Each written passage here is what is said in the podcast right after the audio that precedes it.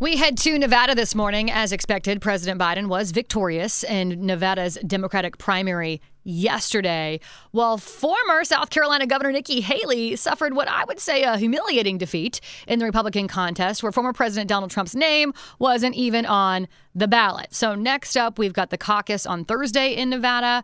Um, so, the big question here that I'm getting from a lot of you why does Nevada hold a caucus and a primary. Well, to find out, we're turning to Fox News Radio's Jared Halpern. Good morning, Jared. Good morning. Uh, yeah, only Republicans hold both in, in Nevada. Yes. Um, and that is because the state legislature passed a law that switched uh, Nevada's caucus to a primary. So parties were required uh, to hold a primary.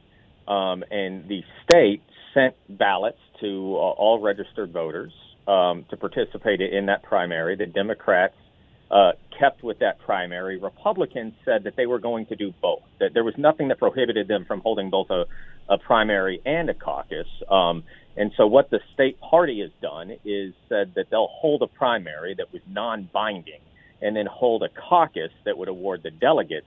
Candidates were only allowed to run in one or the other. So you had to choose if you were going to run in the caucus uh, or the primary. Nikki Haley knew that the former president had a lot of support in that state, was likely to win that caucus, and so she opted to run in that non-binding primary, essentially conceding the state. Right? She did not campaign there. She didn't really have any ad buys there. She wasn't really competing in Nevada, and so uh, none of these candidates, which is an option on the primary ballot, uh, got 63% of the vote to Nikki Haley's 30%. There was a little bit of an effort there by Trump supporters as well to kind of uh, needle her a little bit and, and see that outcome. But it was really low turnout, only like 67,000 uh, votes were, were cast in that primary. So the caucus is going to be Thursday. Um, that is where delegates will be awarded. Okay. It's essentially running uh, unopposed um, because, again, Nikki Haley, you can't be on both ballots. And so, um, you know, he's the only major candidate uh, in the caucus. Um, Nikki Haley's attention still remains uh, pretty focused on uh, South Carolina, and she is doing some campaigning in some of the big Super Tuesday states as well, including California. Okay, so Jared, I just want to make sure I, am understanding you correctly when it comes to the delegates. The delegates yeah. can be gained from the caucus, not from, from the, the, primary. It was a non-binding primary. Okay. Um, that essentially, it was essentially the Republicans held a primary because state law said that. They right, they had to. Okay. Um, so um, what they did was, but but you know, the RNC still allows the state parties to kind of decide how delegates are going to be allocated. So they comply with the law. They held a primary. The state sent out ballots for the primary. Uh, as the state legislature is switching from a, a, caucus to a primary in the state.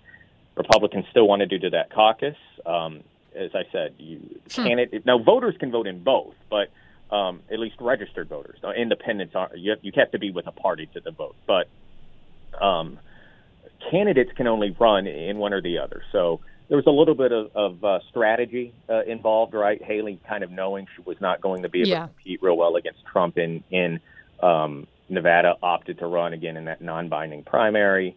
Uh, Mike Pence was on the ballot. Tim Scott was on the ballot. Obviously, they're out of the race, and so um, it came down to a, a question of Nikki Haley or, or none of these candidates.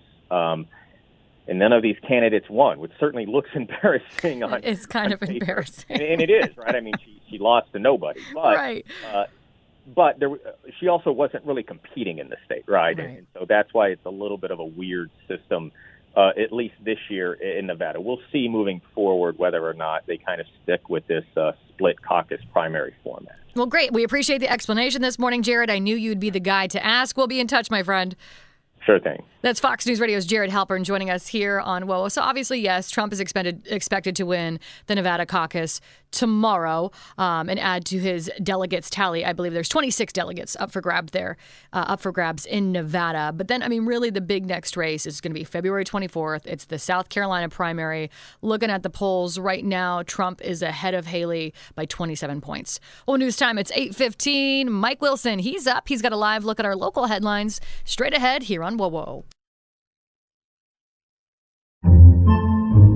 Podcasts by Federated Media.